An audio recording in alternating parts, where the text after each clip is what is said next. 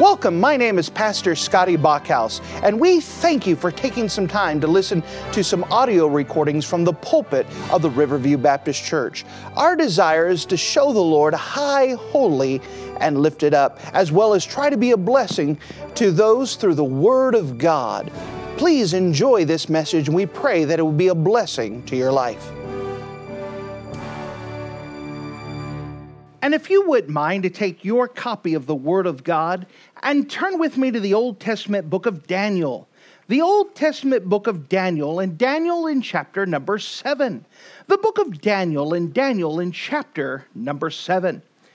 As we're continuing to go through this series of the Millennial Kingdom, we're in a section where we're studying the, studying the nuts and bolts. We're studying how it works, how it's put together. And we have to start with the government, that we saw that Jesus Christ is the king. Sunday night, we saw that historical David was going to be there as the regent, especially over that promised land area, and that we as saints are going to rule and reign with God. Continuing with the idea of the government and the administration of the millennial kingdom, we now find our way to the book of Daniel in chapter number 7. The book of Daniel in chapter number 7, and notice if you wouldn't mind starting at verse number 13. Daniel chapter 7 and verse number 13. The word of God says this Daniel chapter 7 and verse 13. I saw in the night visions and behold, one like the Son of Man came with the clouds of heaven, and came to the Ancient of Days, and they brought him near before him. And there was given him dominion and glory and a kingdom that all people, nations, and languages should serve him. His dominion is an everlasting dominion, which shall not pass away, and his kingdom that which shall not be destroyed. Jump with me to verse number 27. We see the continuation of this thought. Notice with me.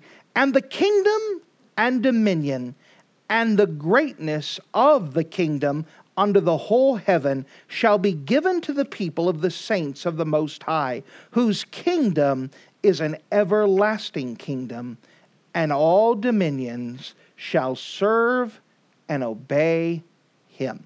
Now, with this as the backdrop, I'd like to hit the subject dealing with the millennial kingdom tonight on the government and its subjects. The government of the millennial kingdom and its subjects. The government of the millennial kingdom and its subjects. Let's go to the Lord together and let's pray.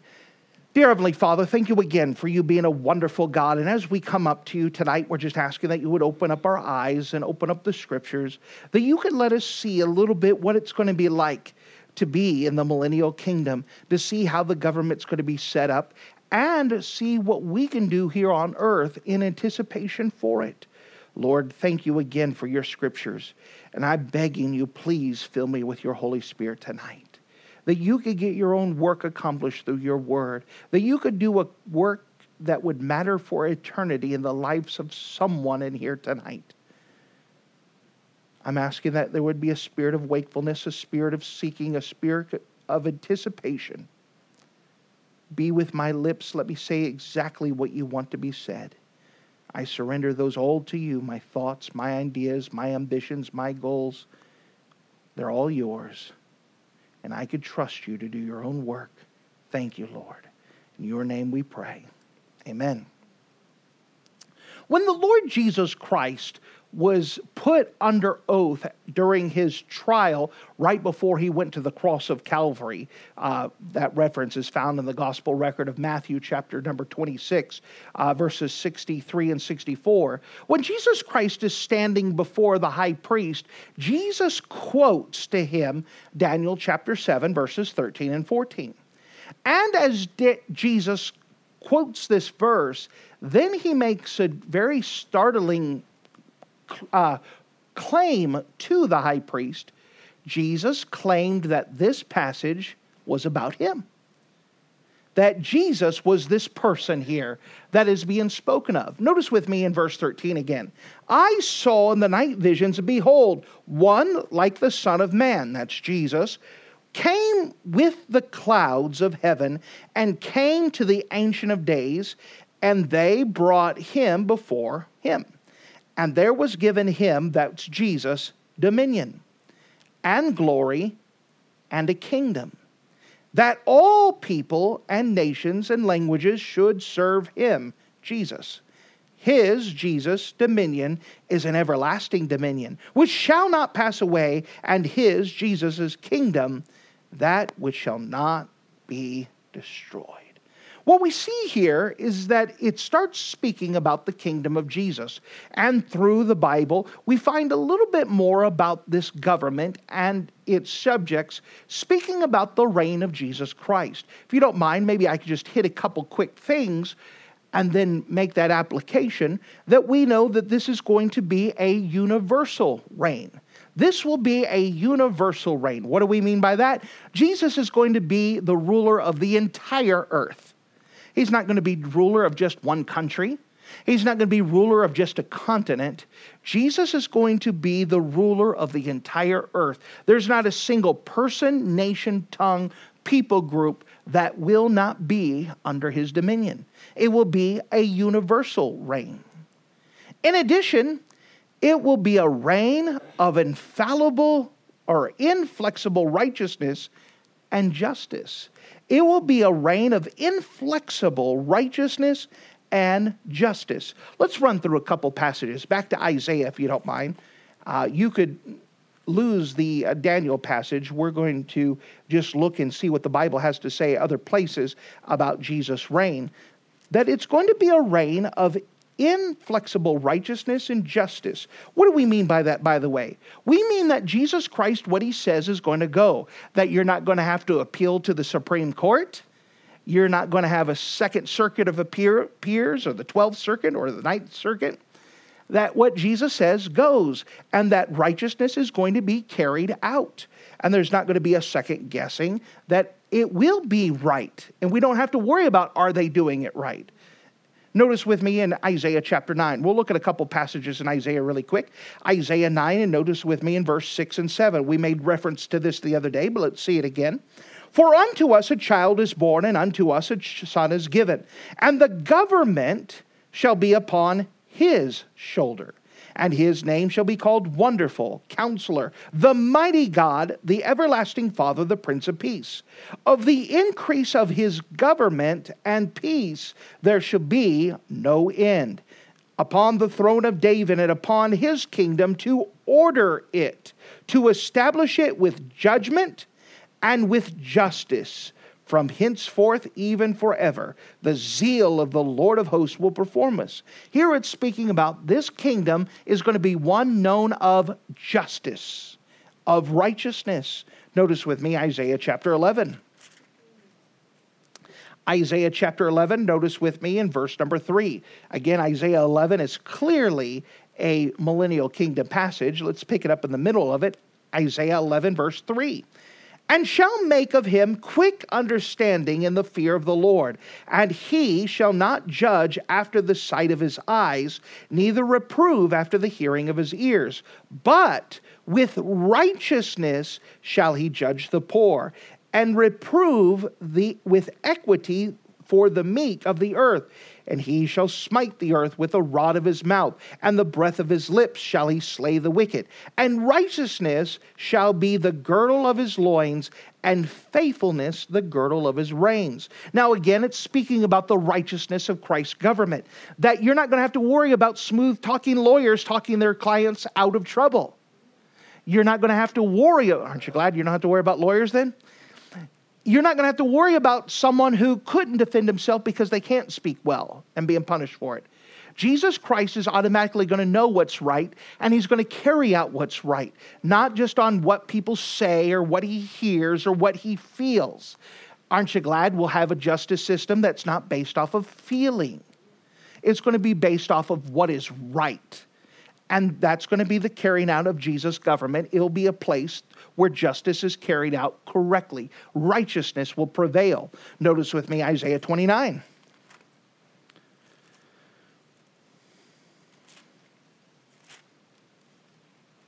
Isaiah 29, and notice with me in verse 17. Isaiah 29 in verse 17. Is it not yet a very little while, and Lebanon shall be turned into a fruitful field, and the fruitful field shall be esteemed as a forest? And in that day shall the deaf hear the words of the book, and the eyes of the blind shall see out of obscurity and out of darkness.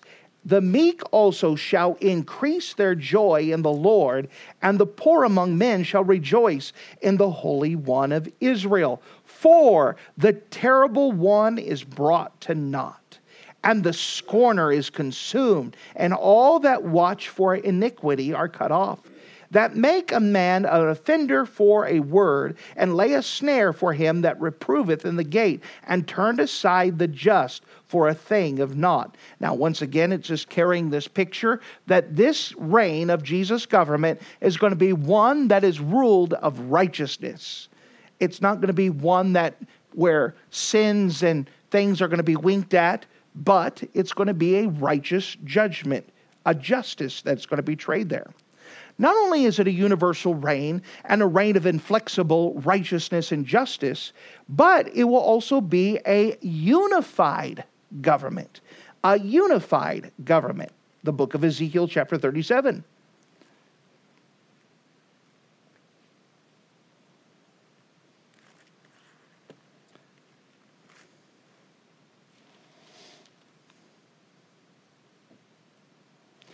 Ezekiel 37, notice with me, this will be a little bit more lengthy passage, but this is still speaking about a unified government. Notice, starting at verse 12, Ezekiel 37, verse 12. Therefore prophesy and say unto them, Thus saith the Lord God, Behold, O my people, I will open your graves and cause you to come up out of your graves, and bring you into the land of Israel. And ye shall know that I am the Lord, when I have opened up your graves, O my people, and brought you up out of your graves. By the way, aren't you glad that the grave is not our home? That we have life eternal and that we're going to live on this earth after this time. Verse 14, and shall put my spirit in you, and ye shall live, and I shall place you in your own land. Then shall ye know that I, the Lord, have spoken it and performed it, saith the Lord. Pause. From what we've learned so far, this is clearly a millennial kingdom passage. Notice verse 15. The word of the Lord came again unto me, saying, Moreover, thou son of man, take thee one stick, and write upon it for Judah and for the children of Israel his companions. Then take another stick and write upon it for Joseph, the stick of Ephraim, for all of the house of Israel and his companions. Now, these two sticks is supposed to show the uh, divided kingdom. Remember, the kingdom of Israel is divided into half under Rehoboam and Jeroboam. You have the southern kingdom of Judah and the northern kingdom of Israel. All right, so you have the two sticks representing these two countries. Notice with me in verse 17 and join them one to another to one stick. And they shall be one in thy hand. All right, so here's an object lesson. The two sticks being put together, now you have one stick. Now, the Mormons take this passage and go somewhere over the rainbow. That's not what it's talking about. Clearly, it is talking about Israel and Judah putting together.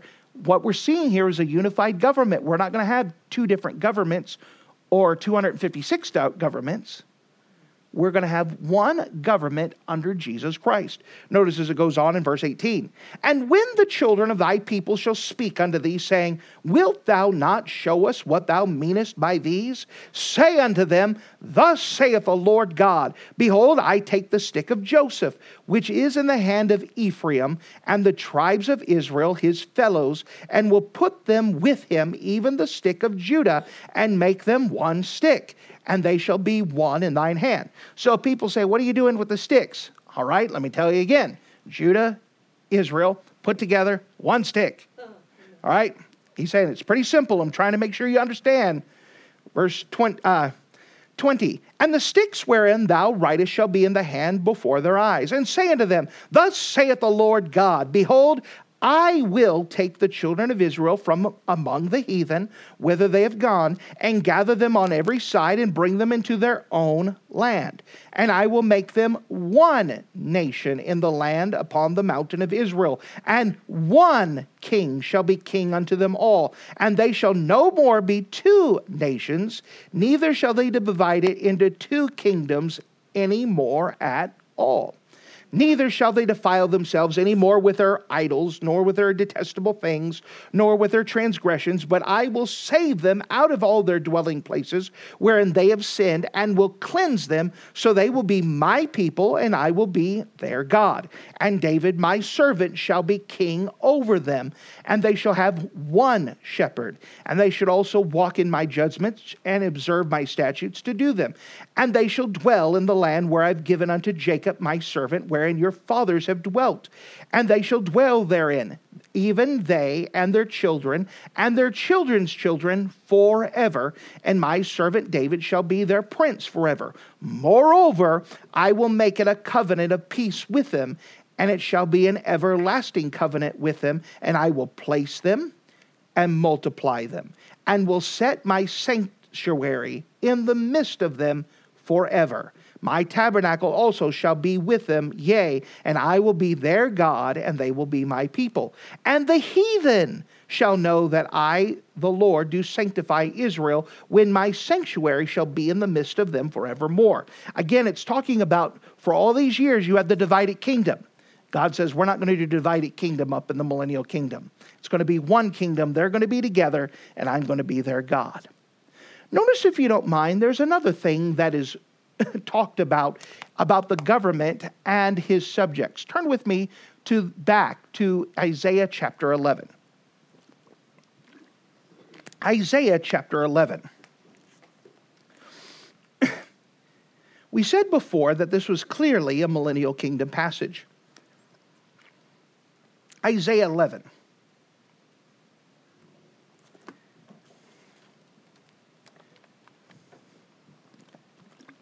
And notice with me, starting at verse 2.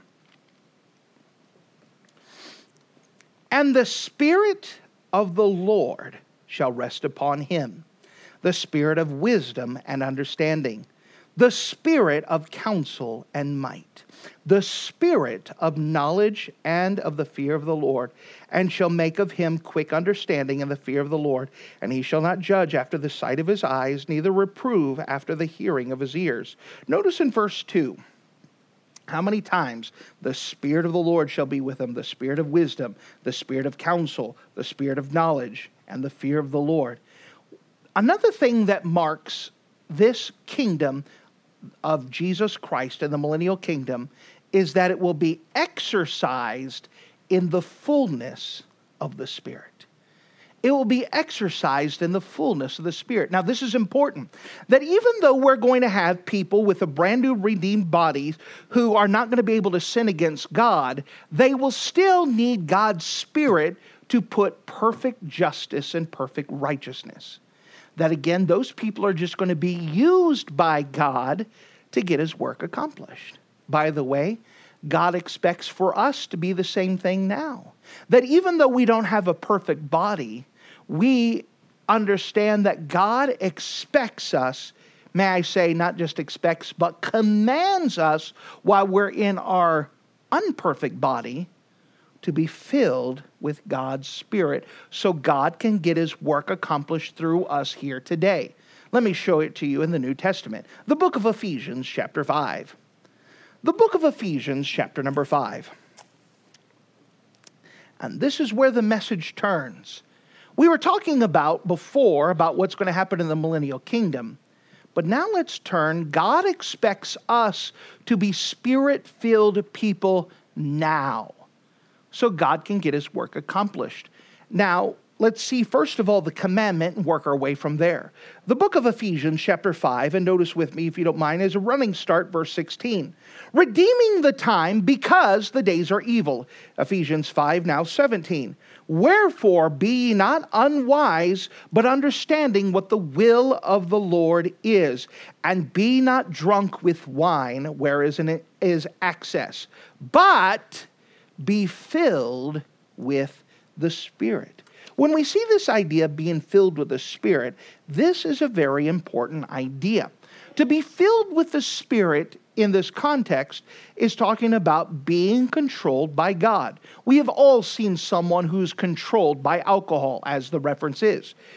When they're controlled by alcohol, they're still the same person, right? However, the alcohol now enables them to do things they normally would not do.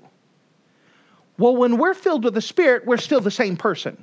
God doesn't take over us, we're not little puppets on a string. But because the Holy Spirit enabling us, because we're dead to self and God's now taking control of us, we are able to do things that we normally could not do. I cannot tell you how many preachers I know who say, I'm shy and timid, I can't speak to anyone. But God fills me with His Spirit, and I stand up, and God's able to use me. I cannot tell you how many people say, I can't talk to anybody, but I die to self and go filled with the Spirit, and all of a sudden I can go tell someone about Christ. You understand? Being filled with God's Spirit enables you to do things that you normally can't do. In fact, on your own time, go back to uh, um, Isaiah chapter 11 and verse 2 and see all the things that are going to be categorized. Don't turn there now, find it later. Uh, and find all the things that he's going to be filled with the Spirit of. That's the Holy Spirit. But notice all the things that the Spirit's going to do, specifically for Christ as he's filled with the Spirit and then carried out through the government. Those are the things that the Spirit can do for us. You need wisdom, die to self, be filled with God's Spirit, and God can give you the wisdom you need. You need to know what direction to go. You need to know what to say. You need to be able to do things justly. You need to be able to do things right. You need to be able to do things in righteousness be filled with the Spirit. You understand, if we're going to be the servants of God, whether it's in the millennial kingdom or here, both in the future and now, we have to be filled with the Spirit. Because only God can do his own work. If you've never written that statement down, may I encourage you to do that now? Only God can do his work. You cannot do God's work. you can't do God's work. Only God can do his work. We can be used as an instrument, though, in God's hands for him to get his work accomplished. Does that make sense? So, with this, the message now turns. Let's speak about what the Bible says about being filled with God's Spirit. First of all, all that was introduction. Now let's get to the main message. First of all, being filled with the Spirit is a definite experience. Being filled with the Spirit is a definite experience. We're not going to turn there, but for a reference, Luke chapter 28 and verse 49. Luke 28 and verse 49. When Jesus Christ is getting ready to ascend to heaven, he tells the disciples to wait in Jerusalem until they be endued with power. What that meant is that they were supposed to stay in Jerusalem until something specific happened. It wasn't the idea that they were waiting in Jerusalem and they look at each other, hey, are we filled yet? I don't know. How can anyone know? You understand? It was a definite experience. They were waiting for something real and specific and definite to occur. Being filled with the Spirit is a definite experience. We follow that up with the book of Acts, chapter 9, verse 2. Again, we're not going to turn there. I'm giving you references so you could explore this on your own. But Paul is talking to some people, and he asks them, Hey, have you been filled with the Spirit? And they go, We don't know what Spirit you're talking about. And he goes back and realizes they're not saved in the first place, that they have to get saved. But when he asked them, Are you filled with the Spirit? he was expecting a yes or no answer. For example, when we ask people, Are you 100% sure if you die today you go to heaven?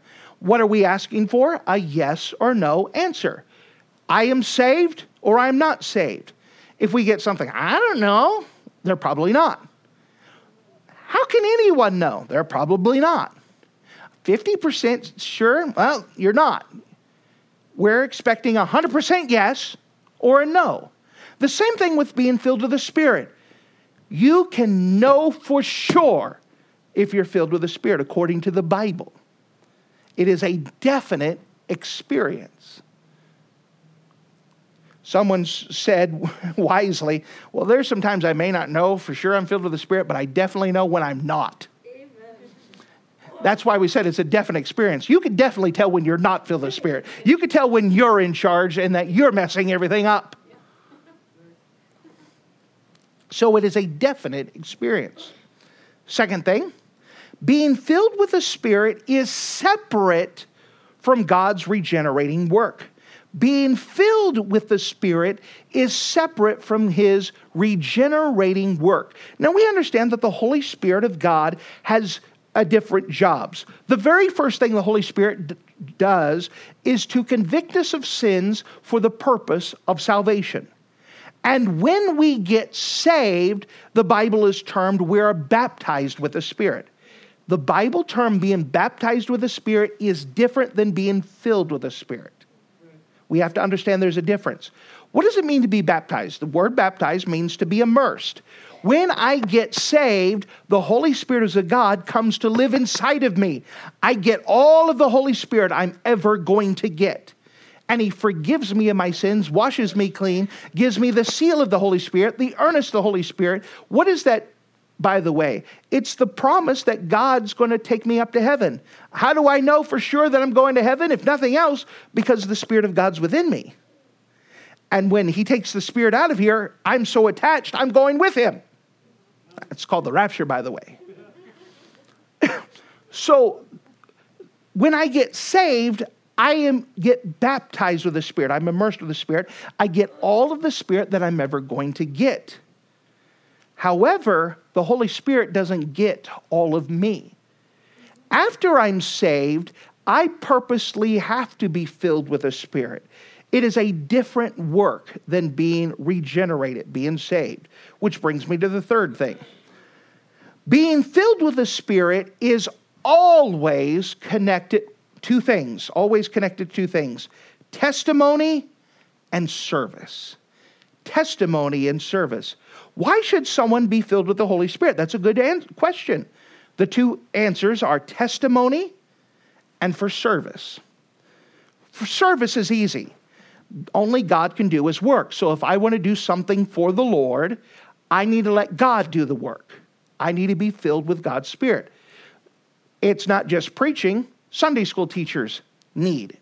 When we go soul winning, we need to be filled with the Spirit. When you're raising children, you need to be filled with the Spirit. Only God can do his own work. But it's also for testimony. What do I mean by this? Left to my own devices, I'm going to mess up. Left to my own devices, I'm going to say something that I shouldn't say to someone else. I need to be filled with God's Spirit to maintain my testimony because I can't trust myself.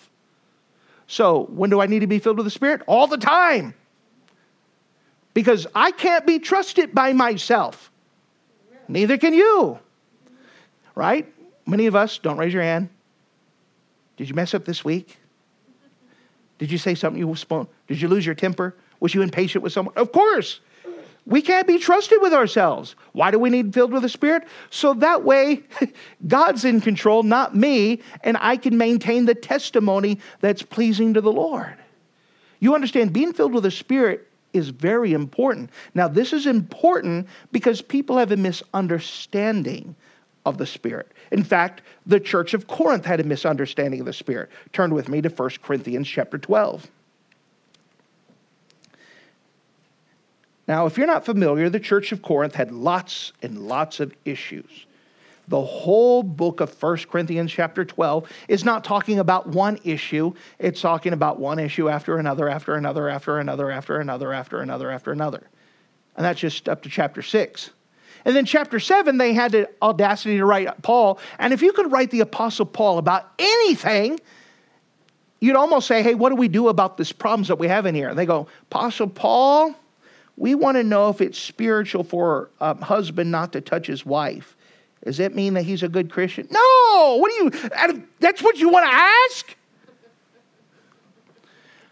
And so he goes on with the rest of the book, all the mistakes and things that need to be corrected. Finally, gets to chapter 11 chapter 12, chapter 12. 1 Corinthians chapter 12. Notice with me if you don't mind, and starting at verse 1. Now, concerning spiritual gifts, brethren, I would not have you ignorant. Ye know that ye were Gentiles carried away unto these dumb idols, even as ye were led. Aren't you glad that the Apostle Paul called them dumb idols? Yeah. I get yelled at for calling things stupid. Paul did. Anyways, that's Verse 3 Wherefore I give you to understand that no man speaketh speaking by the Spirit of God calleth Jesus accursed, and that no man can say that Jesus is Lord but by the Holy Spirit. Now there are diversities of the gifts, but the same Spirit. Now, here he's starting to say that the Holy Spirit's able to use people in different ways. And there are differences of administrations, but the same Lord. There are diversities of operations, but the same God which worketh in them all. But the manifestation of the Spirit is given to every man to profit wherein. That means this isn't just for preachers, it's not just for Sunday school workers, it's for everyone who's saved. God has a plan and a gift for you. For one is given by the Spirit the word of wisdom, and to another the word of knowledge by the same Spirit, to another faith by the same Spirit, and another the gifts of healing by the same Spirit, and to another the working of miracles, and to other prophecy, to another discerning of. Um, of spirits, to another diverse kinds of tongues, and to another the interpretation of tongues. But all these worketh that one and self same Spirit, dividing to every man severally as he will. Now, this is important because we understand there are diversities of spirit. When this truth isn't realized, people expecting filling as just for preaching, then some bad results come. For example, let's say that a young man says, All right, I'm going to get filled with the Spirit. I just know that if I get filled with the Spirit, that what's going to happen is I'm going to preach the greatest message ever. And he gets up and the message flops. Why? Because that's not what God had given him to do. And then he says, Well, I guess I'm not called to be a preacher. I forget this thing. And he never tries to be filled with God's Spirit again or depends on God. Why? Because there was a disappointment. There was, it wasn't what God had given him to do.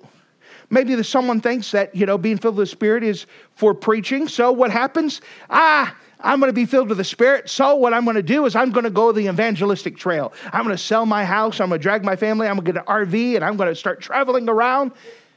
But that's not what God had given them to do. You understand? Being filled with the Spirit is not for preaching. And I have to say that because one thing that you hear me say when I preach is I take time to pray for being filled with the Spirit. And if you're not careful, then you start to think the only time you need to be filled with Spirit is when you're standing behind here.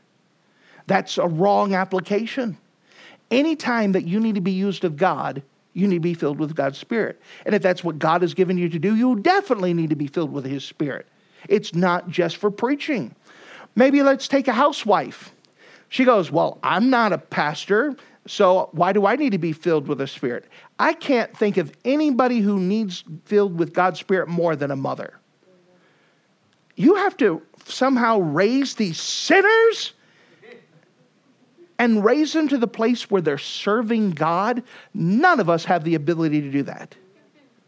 We have to have God's spirit and wisdom and guiding to be dead to self, filled with God's presence, filled with God's spirit to raise these kids to follow after God because I can't do it myself.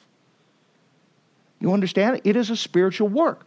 But someone who thinks that preaching is the only reason to be filled with the Spirit, they're never going to seek it for themselves and they're going to struggle and miss out. Does it make sense? We know that Jesus was filled with the Spirit, and it was a definite experience. You go through the gospel records, especially the end of Luke chapter 3, and all throughout chapter 4, he was led by the Spirit. He was filled with the Spirit. He was led by the Spirit. He was led with the Spirit. Over and over, it makes a big deal in the gospel record of Luke. Remember, the gospel record of Luke shows Jesus as the perfect man. Jesus is the perfect man, needed to be filled with God's Spirit. By the way, when we're up in the millennial kingdom, and we have a perfect body, we're still going to need to be filled with the Spirit because only God can do his own work. Jesus was that example for us. He had to be filled with the Spirit. Ah, let's turn there. Gospel record of Luke, chapter 4. Chapter 3, let's get a good running start. Chapter 3, verses 21 and 22, you have Jesus being filled with the Spirit as he got baptized as we jump down to gospel record of Luke chapter 4 verse 1 and Jesus being full of the Holy Ghost returned from Jordan and was led by the Spirit into the wilderness. Notice with me verse 14. And Jesus returned in the power of the Spirit into Galilee, and there went a fame around him through the region round about. Notice with me in verse 18 as Jesus takes that passage in Isaiah and begins to quote it from Isaiah 61 The Spirit of the Lord is upon me, because he hath anointed me to preach the gospel to the poor. He hath sent me to heal the brokenhearted to preach deliverance to the captives, and recovering the sight of the blind, to set at liberty to them are bruised, to preach the acceptable year of the Lord. Notice as he makes the application in verse 21, so he closes the book, and everybody's looking at him and said, What just happened? Verse 21, and he, Jesus, began to say unto them, This day is the scripture fulfilled in your ears. Now, he just said, What I just read just happened, or is true. It's happening right now. What happened? The Spirit of the Lord is upon him. Jesus Christ was filled with the Spirit. It was a definite experience. And if Jesus needed to be filled with the Spirit, we definitely need to be filled with the Spirit. Which now brings us to the question you probably been asking yourself, hopefully, how am I filled with the Spirit? How am I filled with the Spirit? And that is a good question. Most people don't know how. Because they don't know how, they're never filled with the Spirit and they're frustrated. How do I do this? Do I just grit my teeth, close my eyes. Come on, come on. How am I filled with the Spirit? Well, it starts off with this you must be emptied of yourself. Until this is done, none of it counts. You must be emptied of yourself. So many times we put an emphasis on being filled with God's Spirit, but before we can be filled, we must first be emptied. Let's say that I had a cup and the cup was halfway filled with milk. All right, so I drank half of it. Half cup is halfway empty. If I want to fill this cup with Mountain Dew, I just don't pour Mountain Dew into what I already have. I don't get Mountain Dew, I get Milk Dew. In order to be filled with Mountain Dew, I first have to empty the cup of what's already in there. If I'm going to be filled with the Spirit, I first have to empty myself. All right, preacher? That's good words. What does that mean? To be emptied of myself is to be empty of my ambitions, my goals, my desires, my thoughts, my wants. Anything with my has to go.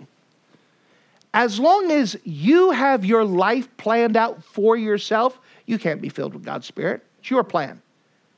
As long as you have something that you want to see accomplished that comes from you and not from God placing on your life, you can't be filled with God's Spirit. You have to die.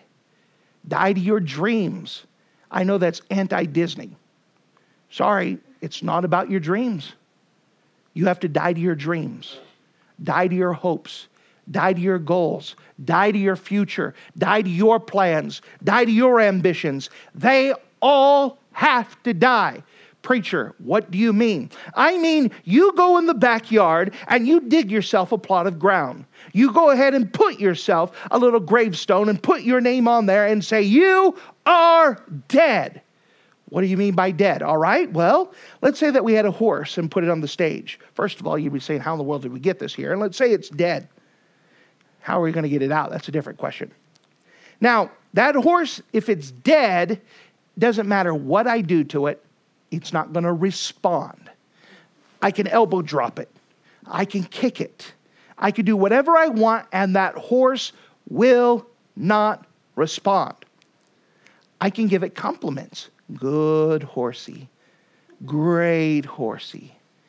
And it will not respond. If we are truly dead to self and dead to our desires, our wants, our plans, our future, if we are truly dead, we're dead to both compliments and complaints. See why it's so hard to be dead to self? Because we like the attaboy. We want the people to say how great we are. We even like to be offended. It doesn't take much. We, we want to be mad at something. We want to talk about something. We let people offend us. We're not dead. If somebody could say something bad to you and you respond wrong, you're not dead. You said, Preacher, this is impossible. I know. That's why we have to ask for God's help. But this is part of it. You have to be emptied of yourself. Not a little bit of yourself left, not just some left. You have to be all gone. This is the hardest part. Now, being filled with the Spirit doesn't take long at all. It's the dying to self. If we're not used to it, it takes a long time because our flesh does not want to die, it wants to live. Lester Roloff, much better Christian than I am, he said, Every morning I start off with a cold shower. Why? He says, Because my flesh wants a warm shower, and I'm not going to give my flesh what it wants. I'm not that spiritual. But you understand, that's the idea. Our flesh wants to live, and it wants things, and it needs things, and it will scream if you don't give it those things, and it will throw a fit that means it's not dead. And with all of our creature comforts and with all of our society saying it's all about me, it's all about me, it's all about me, it's harder and harder for Christians to die to self because it's such a foreign concept. It's all about me. Now, this is the first thing. If you can't die to self, nothing I tell you on the rest of this list matters if you're not willing to die to self, die to your dreams, die to your ambitions, die to your goals, you cannot be filled with the Spirit because you're filled with yourself. We just won't die. Once you start learning to die to self, it becomes easier. But the first couple times, you almost think that you're asking for the impossible because your flesh will not want to die, it wants to live. Let me give you an example. We have a missionary that's coming for our missions revival, John Kinsey, and me and him used to have all night prayer meetings fairly often. And the interesting thing about an all night prayer meeting is that going into it, you can feel pretty spiritual. Look at me, I'm about one of the few people that's praying. But you know what? After the first hour or two, you start to realize that you're really not dead to self. Your flesh is complaining, your flesh wants to quit, your flesh is screaming. It takes a while to put that thing to death. And by the way, the more that you want to be filled with the Spirit, the more that God will show you the places where your flesh is still alive. He pokes at it. You know what a bruise is, right? It's a blood contusion underneath the skin. Just to show you you're not dead to self, he pushes a bruise. I'm not dead. Yeah. It hurts. Yeah, you're not dead. You understand? Now, I'm not trying to be mean. I'm trying to say that our concept of being filled with the Spirit has to be biblical. and our flesh wants to live, and we're so used to feeding our flesh and cradling the flesh and babying the flesh that we are not filled with God's Spirit. And thus we are limited to what only we can get accomplished and not what God can get accomplished. The very first thing and the most important thing of this whole thing is we have to learn to die to self. We have to learn to empty ourselves out so God can be filled. That's the first thing. So once we're dead to self, how then do we get God's filling? Turn with me to Acts chapter 2.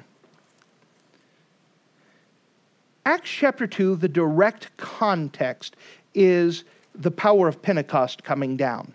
Peter is filled with God's Spirit as it comes down, preaches a message, and by the way, 3,000 people got saved that day.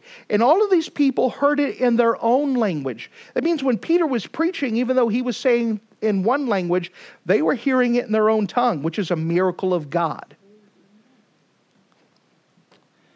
And so they're all amazed. And so they now say, What do we do? Notice with me verse 37. And now, when they heard this, they were pricked in their hearts and said to Peter and to the rest of the apostles, Men and brethren, what do we do?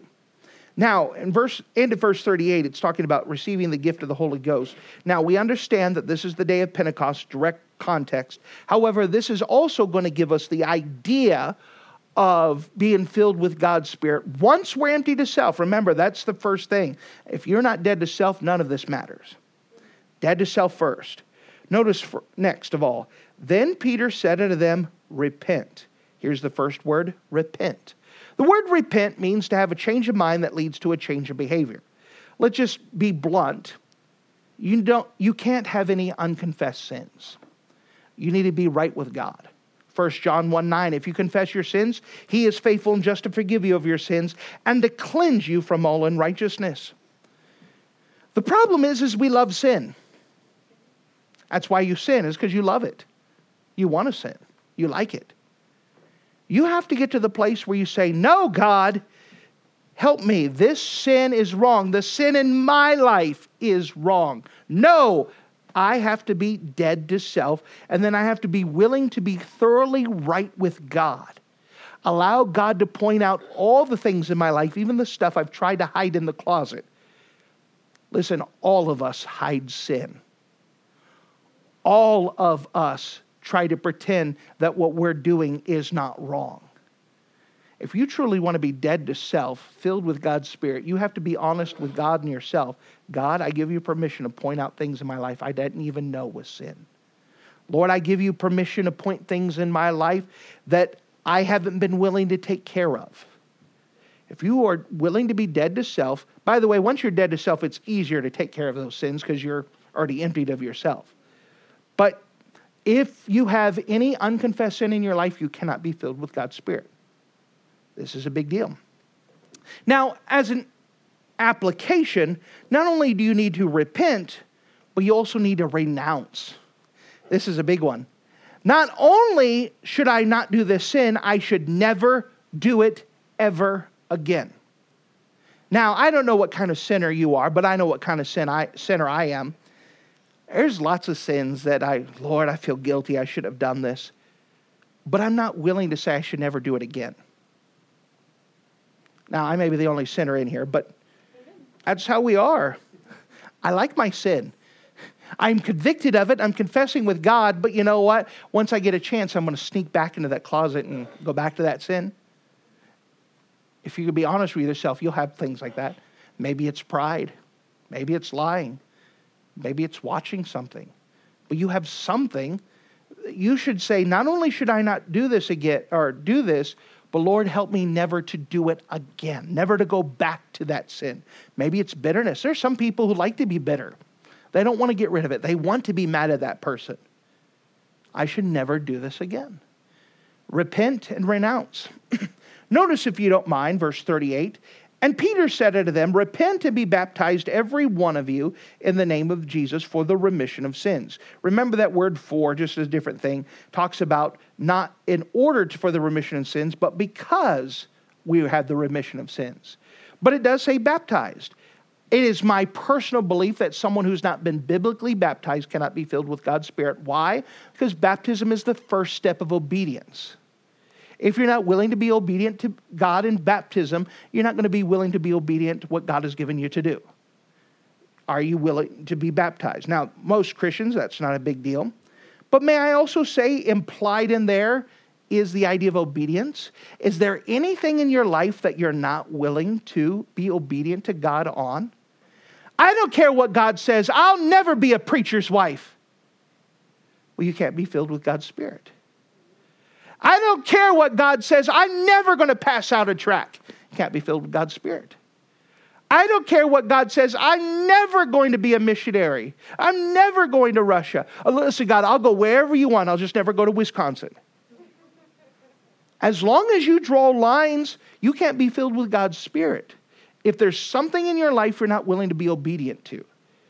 In fact, turn with me to Acts chapter 5. Just to show you I'm not making stuff up, let's see what the Bible has to say. Acts chapter 5 verse 32. Acts 5:32. And we are his witnesses of these things, and so also is the Holy Ghost, whom God hath given to them that obey him. Obedience is part of it. God is always very big on biblical authority. If there is something that you are not obedient to biblical authority on, and when we talk about obedient, remember it's with our heart submission you can't be filled with God's Spirit. Has a husband asked you to do something that you said no to? Well, then you have disobedience. You can't be filled with God's Spirit until you get that right. Children, that assignment that your, parent, that your teacher gave you, guess what? It's biblical authority. You should do it with joyfully. Stupid assignment. I can't believe they did that. Well, listen, you can't be filled with God's Spirit at that moment because you're not right with authority. Pastor's giving you something? I don't care what pastor says. Listen, God works through authority. You ever want to say, I want to see if I'm right with God? Go to biblical authority and ask for them to give you something to obey. You'll find out how right with God you truly are at the moment. This is a big deal. Now, this all starts with being dead to self. By the way, once you're dead to self, this other list is not a big deal. If you're looking at this list, say it's a big deal, let's go back to the first thing dead to self first. is there anything in your life that you won't do? Obedience is a big deal. It's a surrender of your will to God. If there is something that you will not do, you cannot be filled with God's will. May I also, as we turn to Luke chapter 11, Luke chapter 11 is the direct context of Jesus teaching his disciples how to pray as he prayed, but he ends it with Luke 11 and verse 13. And this is an important passage. He says in the gospel record of Luke chapter 11 and verse 13, if ye then, being evil, know how to give good gifts unto your children, how much more shall your heavenly Father give the Holy Spirit to them that ask? Something else that we understand is there needs to be an intense desire. Do you want to be filled with God's Spirit? You know, so many times for religious things, we have a take it or leave it religion, and as long as we have a take it or leave it, we'll leave it every time. And if I'm filled with God's Spirit, great. If not, eh, oh, no big deal. Let me tell you, you can't be filled with God's Spirit unless there is a desire. I want to be filled with God's Spirit to be used of God. Then, also implied in here, you have to ask for it. You have not because you Remember, we said something about being a definite experience earlier? You know why so many people aren't filled with God's Spirit? They've never asked for it. kind of simple, isn't it? You say, How does that work? Listen, you don't wake up one morning, throw off your covers, and say, Woohoo! Guess what? I accidentally got filled with God's Spirit. This is great. You're not filled with God's Spirit by accident. It is a purposeful application of God's promises. God promised the Holy Spirit, but he said these are the conditions that you could have it. If you're willing to meet these conditions, here you go. One of them is asking. Why aren't we filled with God's Spirit? Because we haven't asked for it. And then, as an application, Mark 11, the gospel record of Mark, chapter 11.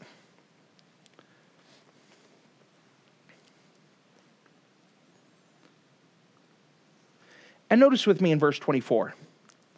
Mark 11, 24. Therefore I say unto you, whatsoever things ye desire, remember we talked about being desired to be filled with the Spirit. Whatsoever things ye desire, when you pray, believe that you receive them, and you shall have them. Now listen, did God promise us the Holy Spirit? Yeah. So if I die to self and then I make sure I'm as thoroughly right with God as possible, there's nothing in my life that I'm not that I don't have any lines. I'm willing to obey God, whatever He tells me to do, and that I want to be filled with God's Spirit and I ask for it. Did He promise me I would have it? So I could trust His promise. I could trust what God said. I don't have to say, well, maybe. It's kind of like when someone gets uh, uh, accepts Christ as their Savior. All right, now are you going to heaven? I don't know. Well, what does the Bible say? Hmm. You understand? We're basing off what God said. Did I meet the conditions? Yes. Did I ask for it? Yes. Then is God going to give it to me? Yes. Why? Because I trust God's word. You understand? It's not a big, intense list, but it all starts with that one pivoting point. Am I willing to empty myself? Am I willing to die to self? So often Christians are not filled with God's Spirit just for that simple thing I don't want to die. Now, going back to the millennial kingdom, millennial kingdom, it will be a lot easier because we're already in a perfect body that can't sin against God. It's much easier to say, All right, I'm right with God. I need your spirit so that way I could rightfully judge what these what needs to happen with these people so proper judgment can happen. Now, we don't have the privilege of being sinless here, but we still have the privilege of being filled with God's Spirit. We have to be dead to self totally right with God, willing to obey whatever He tells us to do, and be willing to ask and trust God for His promise. And He promised that we can have it, and that when we have it, God has given it to us for testimony and for service. Only God can do His work. Now, this is a big deal. So many churches, even good churches, are not godly churches. We can be satisfied being a good moral church. We can be satisfied that we do this and do this, and we can be satisfied. Look at what we've done when we have enough good people here. But we should get to the place where we don't want what man can get accomplished. We want what God and God alone can get accomplished. And if God is going to do it, He needs instruments that He can use. We have to be dead to self. That's where it starts. And that's where it starts for us. The question I have for you are you willing to die? Are you willing to imagine a grave and that you're in it? It's not my life anymore, it's God's. He could use me however he sees fit. The things that comes out of my mouth should be only what God has given me to do. The things places I go is the places that he's directed me to go. The things that my hands set to do are the things that He's given me to do. I can trust Him. Does that mean that we quit our jobs and follow? No, God could use you at work. He needs people at work. We go back to that first idea of the misuse of it. God wants to use you where you're at, and He'll direct your path. But you start off with that dying to self. Are you willing to empty yourself of your desires, your dreams, your goals? Now, again, those are words until you make it personally. What is your dream? We ask kids, What do you want to do when you grow up? Is that dream dead? It needs to die. What is it that you want to get accomplished? Now, the wonderful thing is that when you die, God will replace them with his desires. He'll give you the desires of his heart. Now, sometimes good things must die because they're your dreams but God will replace them with the same dreams, but this time it's His direction. I'm not doing this because I want to do it. I'm doing it because this is what God has given me to do. It changes everything. But we start with this one thing Are you willing to die? Now, I'm going to be honest. There's a good amount of people who don't want to die. May I first of all commend you for your honesty? I'm not speaking to you. Is there someone in here that says, I want to be used of God? I don't want me to be used. I want God to use me. And I want to die. I understand on a recording out of context, it sounds awful. But I want to die. Lord, I give you my dreams, my desires, my goals, my purpose. Anything that's my, I give to you. Lord, I die to complaints and I die to compliments. It's not my life anymore. I give it completely to you. Romans 12, 1 and 2. I beseech you, therefore, brethren, by the mercies of God, that you present your bodies a living sacrifice, holy unto God, which is your reasonable service. What we're asking you is to be reasonable tonight. It's not my life, it's Christ's life, and I want Him to live it through me. I don't want Him just to change my goals, I want Him to take away them and give me what He wants. Are you willing to die? Are you willing to be empty? We're not worrying about the rest of those steps. This is the key. Are you willing to die? Thank you for listening to this audio message. This is Pastor Scotty Bachhaus, and I encourage you to take this information that you just received and make a specific decision to follow after the Lord.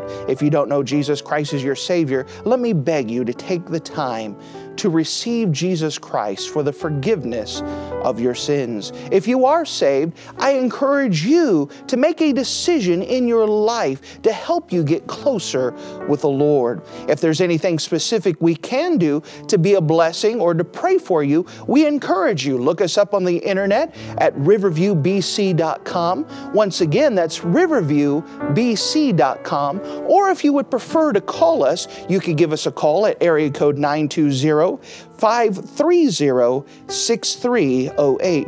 Once again, that number is 920 530 6308. If there's anything we can do to be a blessing or an encouragement to you, please let us know. We would love to make ourselves available.